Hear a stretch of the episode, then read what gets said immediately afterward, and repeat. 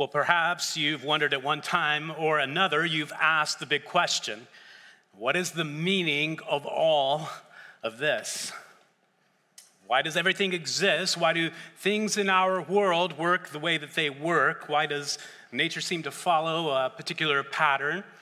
Why do human beings exist? And if we trail those ultimate questions down to more fundamental day to day questions, you might have asked the question before why do I exist? Why am I here? What am I made for? What am I supposed to do? These are easy questions to answer. And great questions to begin a Sunday morning with as we're just kind of waking up, ambling into church. Let's tackle some of the easy ones this morning, right?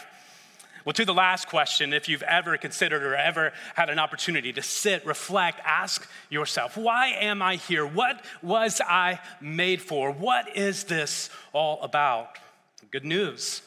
To the last question, the Bible gives us an answer it's both simple to articulate and yet it's complex.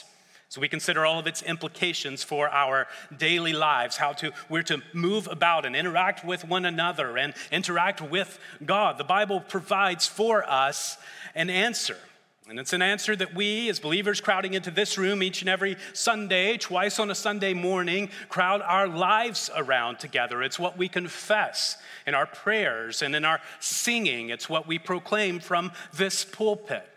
And this answer given in Isaiah 43, 6 through 7 reads Bring my sons from afar and my daughters from the ends of the earth, everyone who is called by my name, and hear this whom I have created for my glory.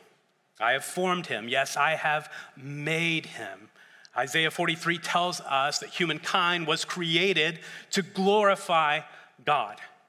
It's our purpose, it's what's built in us, it's how we are wired, it's what we were made to do, it's to glorify God. Why are we here?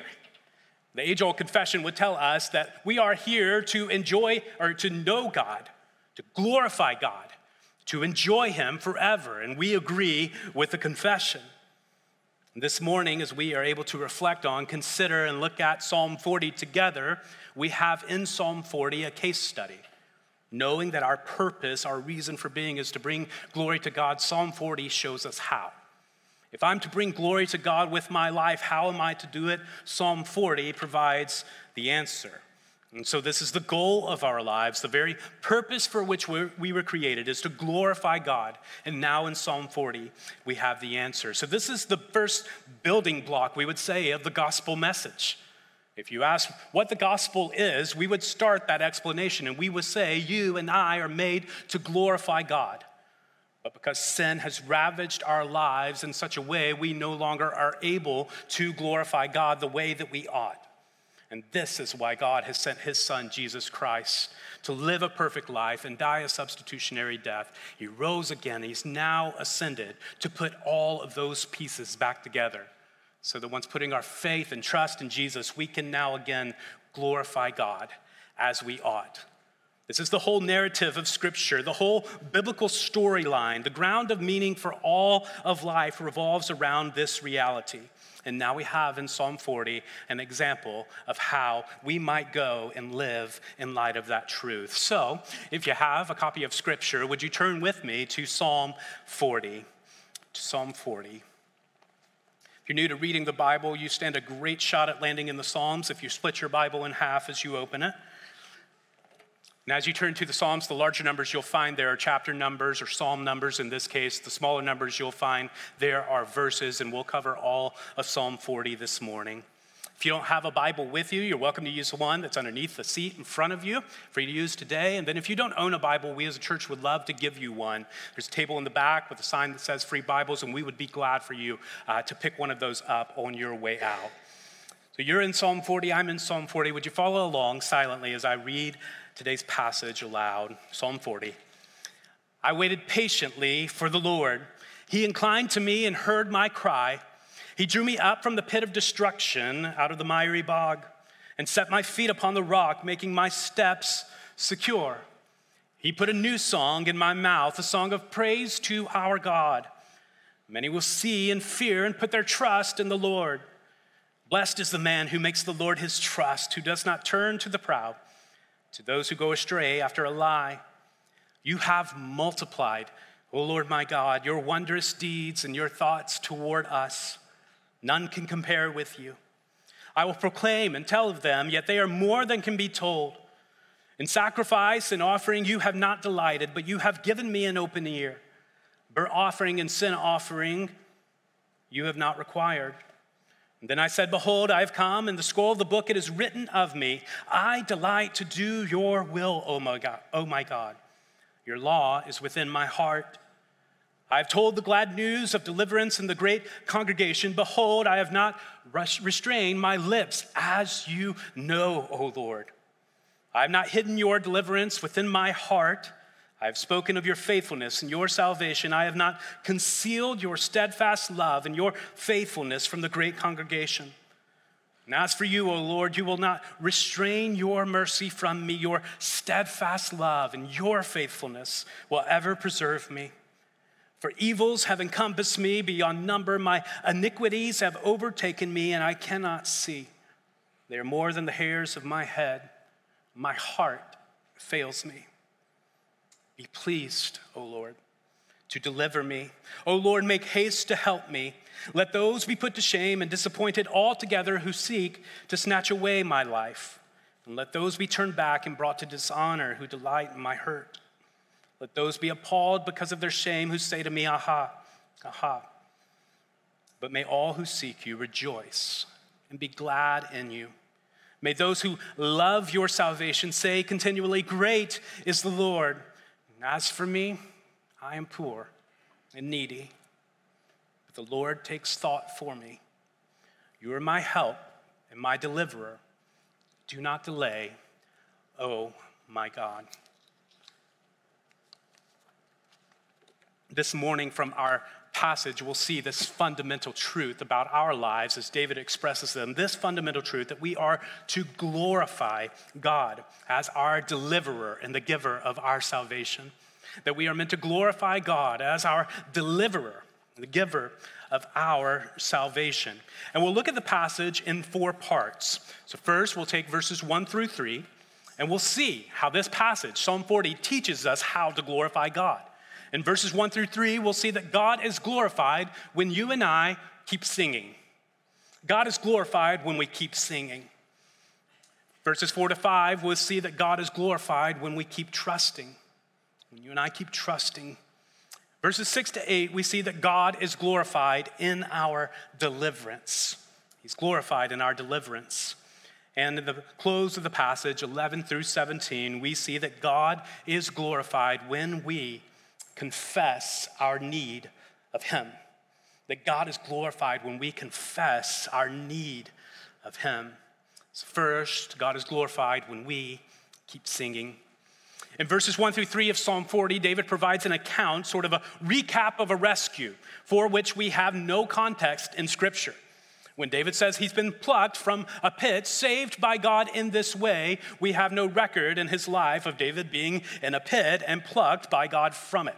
And yet, the story arc of David's life provides us with enough detail, detail that we know he has experienced many moments of despair, of worry, of fear, times that he is in danger from external threats, and times that he is despairing of life itself on account of his own sin.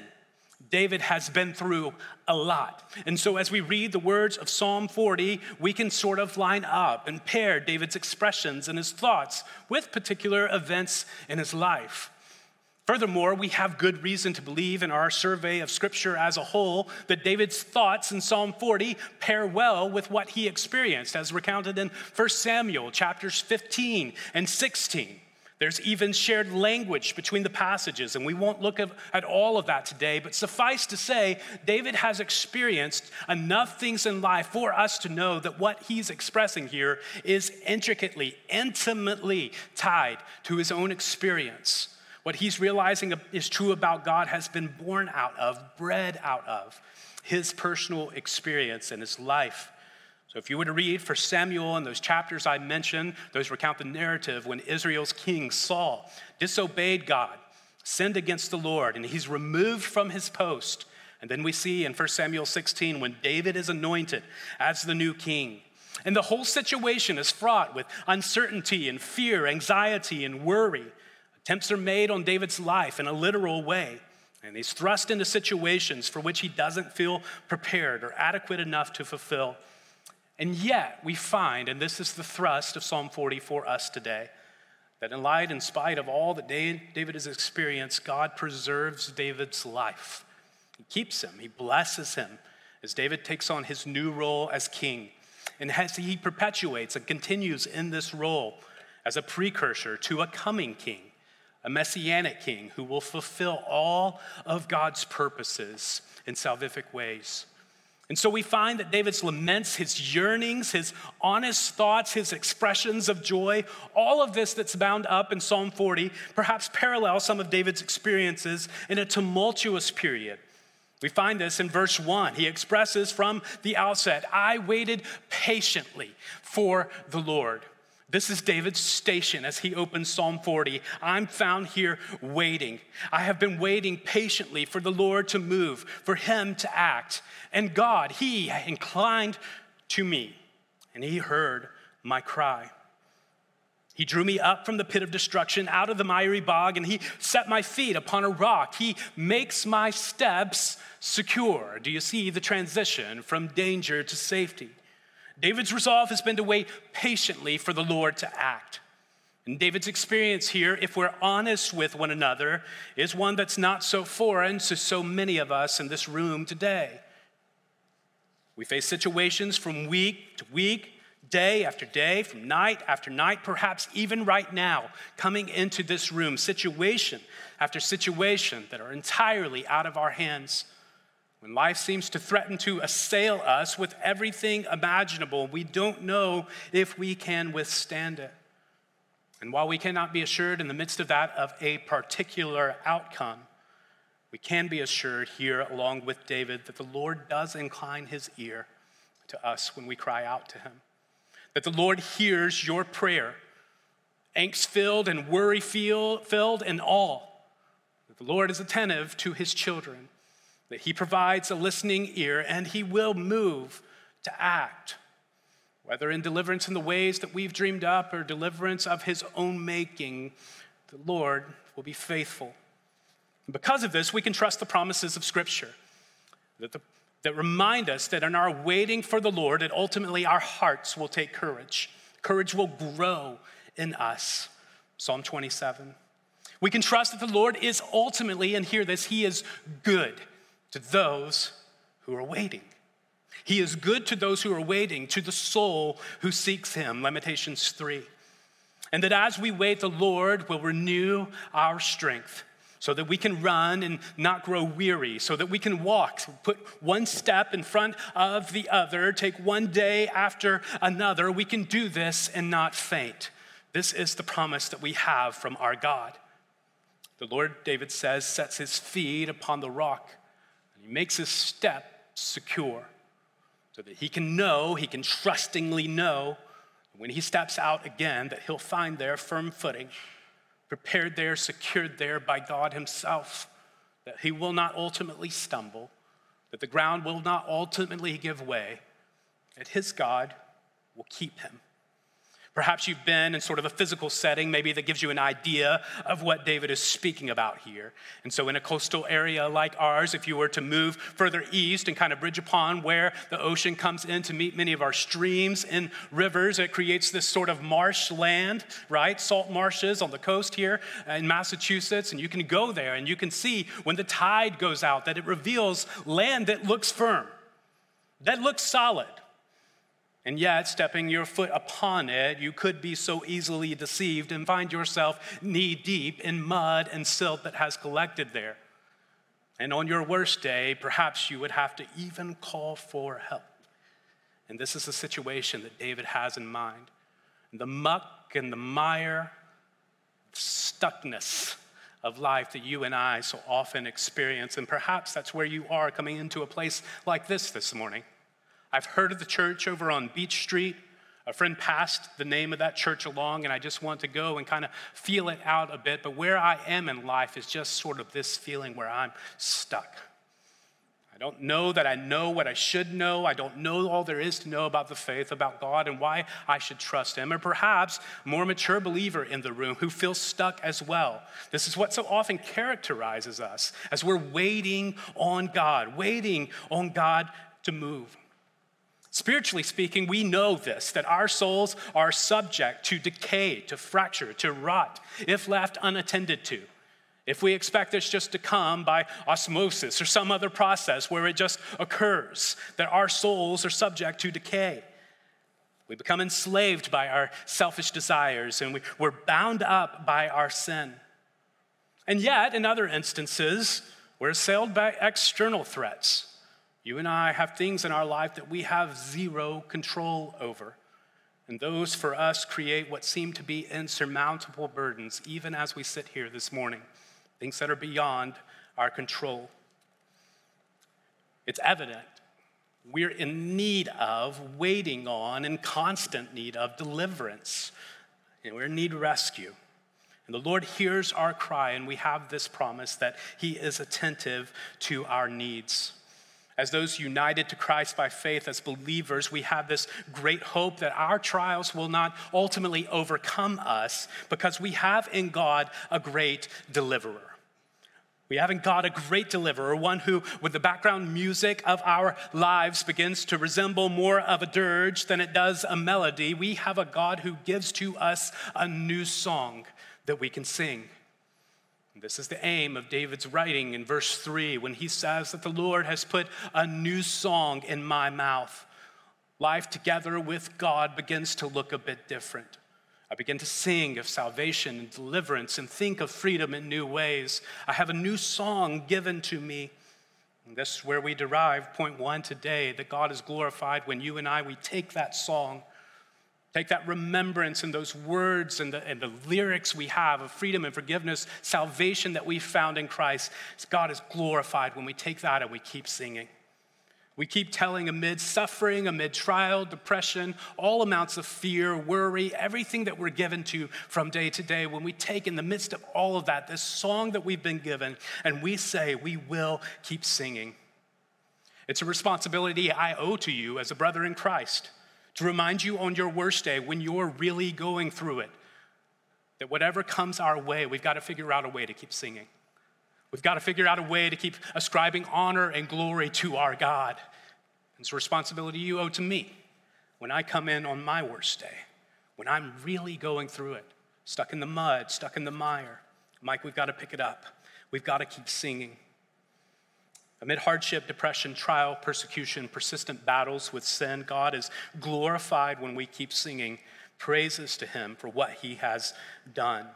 And this is the promise given to us, those who continue pouring their lives out even amid hardship and great suffering in life. Even as we're weighed down, that those who sow, who give of themselves and sow in tears or while weeping, will go out ultimately with shouts of joy with songs of gladness, the psalmist reminds us. And this peculiar insistence we have as believers in a space like this, this peculiar insistence we have on waiting on God and singing amid our heavy heartedness, is what lets the world know that they can hope too. What reason do I have to hope? What reason do I have to believe? Well, over there on the corner of Beach and Orchard, there's a people singing. And that begins to drum up in me, within me reason to believe all the more. If we can keep singing amid our heavy heartedness, the world will know too that they can have hope. It's sort of the baseline of what happens in a place like this, right? We come in and we sort of see the surface level of a church and people saying hi, and we'll eat refreshments together and we'll, we'll do the churchy things. But what's undergirding a lot of what's evident in this room today is this reality that each Sunday as we gather and every Monday through Saturday as we scatter, we're the people who have decided to get up early to come confess that our hope is not in the world's vain promises. That's the confession we make coming into this place, that we're not going to settle for that. Instead, we're banking our hope in God. And we trust that in our proclamation of that hope, and that because we keep singing this new song, that many will see and fear, as the end of verse 3 says. They'll see and fear, and they'll put their trust in the Lord as well. They'll put their trust in the Lord as well. We greatly desire that we are able to trust the Lord all the more in light of his continual faithfulness to us. It's our great desire that others trust alongside. So we see not only is God glorified in Psalm 40 when we keep singing, we also see that God is glorified when we keep trusting. In verse 4, David relates that the one, and you can read it with me, who puts their trust in the Lord or who makes the Lord his trust is one who is blessed. He's blessed. And this is in contrast, David says, to the one who in their pride gives themselves over to lies. The blessed one who trusts God, who trusts God and the one who gives himself over to lies. Instead of immersing oneself in what feels or seems best, David is encouraged here in Psalm 40 to embrace truth as it's found in God. And he does this by reflecting, it says in the text, on the vast amount of good deeds and good works and good thoughts that God has done and God has had. This is David's resolve in five to remember that God has multiplied his wondrous deeds and his thoughts toward us. He says that none can compare with God, that there's nothing he would hold up in comparison. He'll proclaim and tell of them, and yet, at the end of the day, as he's engaged in that task, all the wondrous deeds of God are too many to be recounted, are too many to be told. We need to remember God's faithfulness to us in the past especially because there will be times, and perhaps today is one of them, when you or I come into a place like this and it is difficult for us, difficult for me and you to believe that God will ever show up again. You ask me on an honest day if I thought God might come to my rescue, would speak earnestly and frankly and say, sometimes I doubt that. And there again, in light of Psalms 40, Psalm 40's truth and what it lays out for us, there's a, an opportunity for a reminder to remember God's past faithfulness to us and let that well up within us reason to believe that He'll be faithful again. Hear this this morning that every instance of God's past faithfulness is evidence that He can and will be faithful again. Every instance of God's past faithfulness is evidence that He can and will be faithful again. It's impossible in this space to overstate the good that comes from reflecting on, from remembering, dwelling upon God's faithfulness to us. It should be habitual in our lives. When I survey all this life has to offer, and I think about the next few days this week and all that I'm going to be doing on a Tuesday, Wednesday, Thursday, I think about the weekend and all that it's going to entail, and I think about all the sort of problems lingering in the background. And then I begin to think about months ahead and plans that we're making and decisions we'll have to make and all that's entailed within that. When I begin to make that list, and you begin to make that list in our hearts and in our minds as we think actively through it, the amount of things on that list that give opening for or leeway to concern or fear or anxiety or worry is outrageous. You don't have to ask me about six months from now to make me anxious. Ask me about this afternoon, right? And this is reality for us. It's in front of us, cause for concern, worry, fear. And yet, we want to combat every concern we have, every fear, every bit of worry, and every excuse with a tangible example. Following the pattern of Psalm 40, a tangible example of how the Lord has been faithful to us, so that we can yet have confidence that He will be faithful to us again. I think I've shared this in this context before, but I remember an old ministry mentor was thinking through these, these issues, and he once spoke of how he sought to build into his life a regular routine or a regular rhythm of bringing back to the fore of his thoughts the faithfulness of God, the ways that God had been faithful to him over the years. And as he was thinking through just sort of the natural occurrences or natural rhythms in, da- in his daily life, he realized that in the corner of the family room, the den in his childhood home, there stood a tall grandfather clock. And at the same time, every single morning and every single evening, that tall grandfather clock would chime, and you could hear the chime throughout the whole house. And he resolved, because it was already a regular rhythm in his life, that every single time that clock, day or night, chimed, every single time it t- chimed, he would recall actively to mind a way that God had been faithful to him.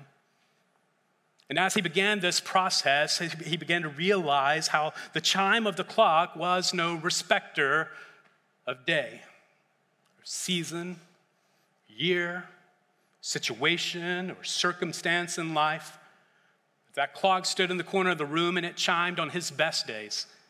When everything was going well and he was doing everything exactly as he should, and, and the birds were chirping and the clouds had parted and the sun was out, the clock would chime and he would recount God's faithfulness to him. And the clock would chime too when the clouds set back in and on his worst days. And he was immersed in, his, in the ravaging effects of his own sin and in family conflict. At the news of the death of a loved one, he heard the chime of the clock, and there in those more palpable, heavy, weighty moments, the call was the same. In good and in bad, high highs and low lows, I'm going to recount the goodness and the faithfulness of my God day after day after day, because doing so builds within me this sort of more natural impulse to trust God again. I trusted him then. I saw him move. I saw him be faithful. I saw him act. I have great reason now to trust him moving forward. I have great reason to trust him moving forward. If we trust what David says here in Psalm 40, we ought never run out of reasons to magnify God's work and his thoughts toward us. For they are more than can be told, he says in verse 5. So we spend ourselves, we spend our days recalling to mind God's faithfulness it's what we help one another do, trusting that He will yet be faithful again. For believing persons, that endless list of God's faithfulness centers on, begins with His faithfulness to us in salvation. And we see this in Psalm 40 as well that God is glorified, point number three. God is glorified in our deliverance. God is made much of in delivering us. In verses 6 through 10 in Psalm 40, we see more direct parallels. We mentioned David earlier. We begin to see similar language between David's life in 1 Samuel and now Psalm 40. We begin to see shared language that cuts across the books and ties them together. And David is highlighting here in 6 through 10 this revealed truth that's brought forth throughout the Old Testament that God is not pleased by the mere giving of sacrifices, detached from any authenticity or sincerity or love for Him. He's not pleased by mere sacrifices. Verse 6 says, In sacrifice and in offering you have not delighted, but you have given me an open ear. Burnt offering and sin offering you have not required. And then I said, Behold, I have come. In the scroll of the book it is written of me, I delight to do your will, O my God. Your law is within me. See, over and over again throughout the Old Testament, the people of Israel were to offer sacrifice after sacrifice after sacrifice when done correctly and in the right spirit, it was pleasing unto God, but often it was not.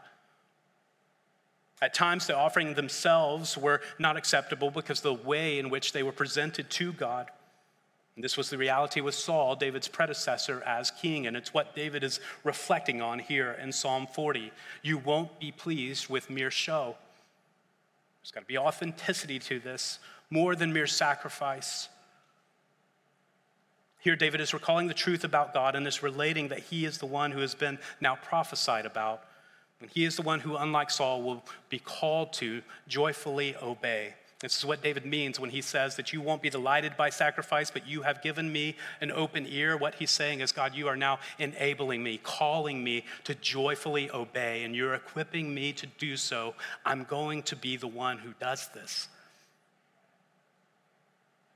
And we find here, too, in the passage that David's thoughts here not only speak truths about him, but speak about this coming king whom David is a pointer to this messianic king who will eventually come in the New Testament as we read, as the scriptures unfold before us. David is not here only speaking about himself and his own obedience, but this bigger narrative and this bigger arc of greater and grander deliverance that looks like his own, but that is for all people, and that is achieved through ultimate sacrifice. God is not pleased by mere sacrifice, but this ultimate sacrifice of the coming king will be what assuages his desire to punish sin. We find here too in verse 8 that David delights in God's word, a critical piece of his life in contention with all the depressive thoughts and feelings that he has. He loves God's word, and he loves to obey it. This is David's way of continually moving the spotlight off himself. We see in verse 9 and 10, we see over and over again that David declare he has not hidden or concealed the great news of God's deliverance. We find here that God is glorified in deliverance. God is glorified when we don't take credit. God is glorified when we don't take the credit for our own deliverance, thinking that we in some way have manufactured the conditions of our lives just right so that now we appear presentable and acceptable before God. God is glorified when he, we say, I can't. I'm unable. I'm not enough. I need you. David knows that the architect of his freedom is God himself, and he's intent here on giving him praise for it. Salvation, our deliverance, has a funny way of spilling over onto everything else that we're a part of, everything else that we're involved in, everything else that we say or do. Next week in our service here, we'll celebrate baptism together. As participants will come and they'll publicly profess Christ as their Lord and Savior, and we'll hear testimony next week of the change that God has wrought in their lives. And God is both glorified in the saving itself and redemption, and He is glorified in the sharing of it. He's glorified in the sharing of it. Lastly, we see, and similar to point number three, we see in the passage that God is glorified when we confess our need of Him. At the end of the day, after all is said and done, we've done what we think we ought scoring 10 out of 10 on the test, performing really, really, really well, God is yet glorified when we still come to Him and say, That's not enough. We need you. Verses 11 and 7 through 17 in Psalm 40 ought to be of great comfort to those of us who feel that life is relentlessly throwing things our way that we cannot handle. Unexpected dilemmas and situations we're faced with, uncharted territory we've never navigated we see that even after David has waited patiently for God, seen God rescue and deliver and act, he's, he's, recognized God's sovereign plan and his ability to save, that David's circumstances still are not all right. David's put his best foot forward. He's put his faith and his trust and his hope in God, and yet we find him in verse 11 reminding himself that God will not restrain his mercy reminding himself of God's steadfast love and his faithfulness that will preserve. And listen to 12. Amid all of this, David still says, Evils have encompassed me beyond number. My iniquities have overtaken me such that I cannot even see. David's stuck. He's stuck.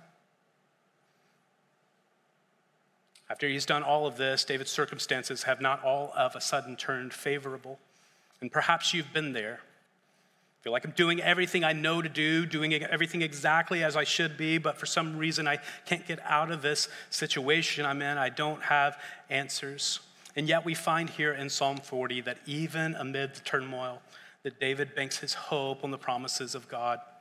In verse 11, we see him recalling to mind, reminding himself the Lord will not withhold mercy from him calling to mind, reminding himself of God's steadfast love and his faithfulness. These are the promises David clings to as all around him gives way. And note too the complexity of his situation.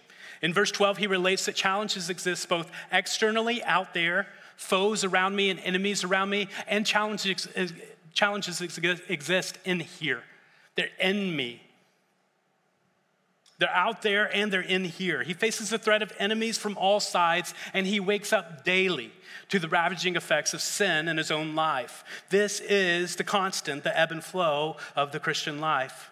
Perhaps you can say in this season or have before, my problems pile up and they are more than I can count. Perhaps you feel, along with David, that your heart has failed you. It's a reality for us. And the question remains for us where do we go when the darkness won't lift? To whom do we turn when we feel like we can't see? David's resolve here isn't just to pray, it's to plead with God. Be urgent, Lord. Verse 13, be pleased, O Lord, to deliver me. O Lord, make haste to help me. He pulls no punches in verse 14. David surveys the righteous call on his life and he wishes and prays for those that in his life wish to take his life, those who mock him, those who delight in his hurt. He wishes for them to be removed, to be put to shame and dishonor. And this is certainly the plight of the wicked in many a situation, though not all. But we see here that David seeks relief from the external threats and leans into the reality of God's salvation for freedom for his internal burden. In verse 16, he makes this all important turn. The, the enemies assuage me from afar, external threats abound. This internal problem is one that needs to be sufficiently dealt with. And in verse 16, he addresses this and says that may all who seek you, those who are coming hard after you, God, the ones described in Psalm 40, may all who seek you at the end of the day rejoice and be glad that there will be this deep set, deeply attached joy and gladness found in those. May those who seek after you hard in this way, may they love your deliverance, God, and your salvation. And may they say continually, in the midst of suffering, in the midst of all manner of undoing in life, may this be their refrain verse 16 Great is the Lord. You see, David at the end of the psalm is fully aware of who he is and how he is. He's not making any inferences that he has life more put together than he, he uh, more put together than he's pretending it ought to. He's not giving any impressions that he has a lot to even offer God.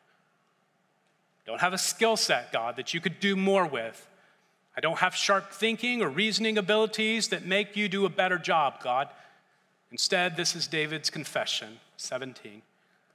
I am poor and I am needy, but the Lord takes thought of me. But the Lord takes thought of me. He says to God, You are my help and my deliverer. Oh, do not delay, oh God. Despite it all, those who seek God will perpetually rejoice in God's greatness with the humble admonition that we are desperately in need of Him. God is glorified when we come to the end of ourselves and our confidence in our ability to pull this whole thing off, to save ourselves. God is glorified when we know we cannot help ourselves and we confess our need of Him. I've been reminded lately, even in spending time with friends yesterday, how well children in our culture sort of model what David is after here, confessing our neediness. Perhaps you have a toddler, a preschooler, or have been around one lately, and they're sort of bridging into this season of life where they demand more responsibility and more control, and that's mine, and let me do it, right? And yet, in most cases, there seems to be a limit they seem to know their limits. There seems to be a threshold they will not cross. You see, I want to reach that cup, but it actually is too high. I want to open that jar, but it actually is too tight. And upon these realizations, what our children do is they react in one of two ways. One, complete meltdown, let's be honest, right? That won't open and it will never be opened, right? This is the one. But on the other hand, and more often than we're probably willing to admit, that child would come realizing they can't do on their own, and they'll ask for help.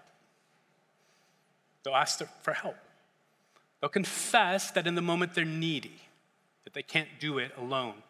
And somewhere down the line, somewhere along the way, in our more sophisticated outlook on life and in our mature way of going about things, we've lost the ability to confess our neediness. In fact, we've learned to despise it thinking that it sets us behind far too much, that it sets us back way too much if I were to come in a needy man. And yet, in a very real way, Psalm 40 teaches us that that's basically all God wants. Is for you and I to confess that we can't do this on our own. He is delighted and honored and glorified when we confess our need of Him. Don't despise your neediness. And here's the crazy thing, too when the kid asks, Can you help me open that? Can you help me reach that? In our culture, the way we respond, we don't mock or belittle. Ha ha, you're two foot tall. Like, this isn't our response, right? We're delighted to help. And the same is true with your Heavenly Father. That when you confess your need of Him and ask for help, that He is delighted to come and to meet that need. This is the same with our God. He doesn't want us in our more sophisticated, more mature approach to life to despise our neediness, but He wants us to embrace our neediness this morning as a means of embracing Him. We need God today. We're not afraid to ask for His help. And this whole sort of description of the ebb and flow of the Christian life is reminding us that God not only will, but He can deliver, but that He has delivered us in the grandest of ways. Psalm 40 is echo after echo after echo of great deliverance, the most recognizable deliverance in all of human history when our great need and sin debt was met by the life, death, resurrection of Jesus Christ. Echo after echo of all that Jesus has done. We don't have an example of David in a miry pit being plucked from it, but we do have an example of one being plucked from death himself. Who's been set in a high place, works on our behalf. Echo after echo after echo of Jesus' work done on our behalf. This is the way the psalm unfolds.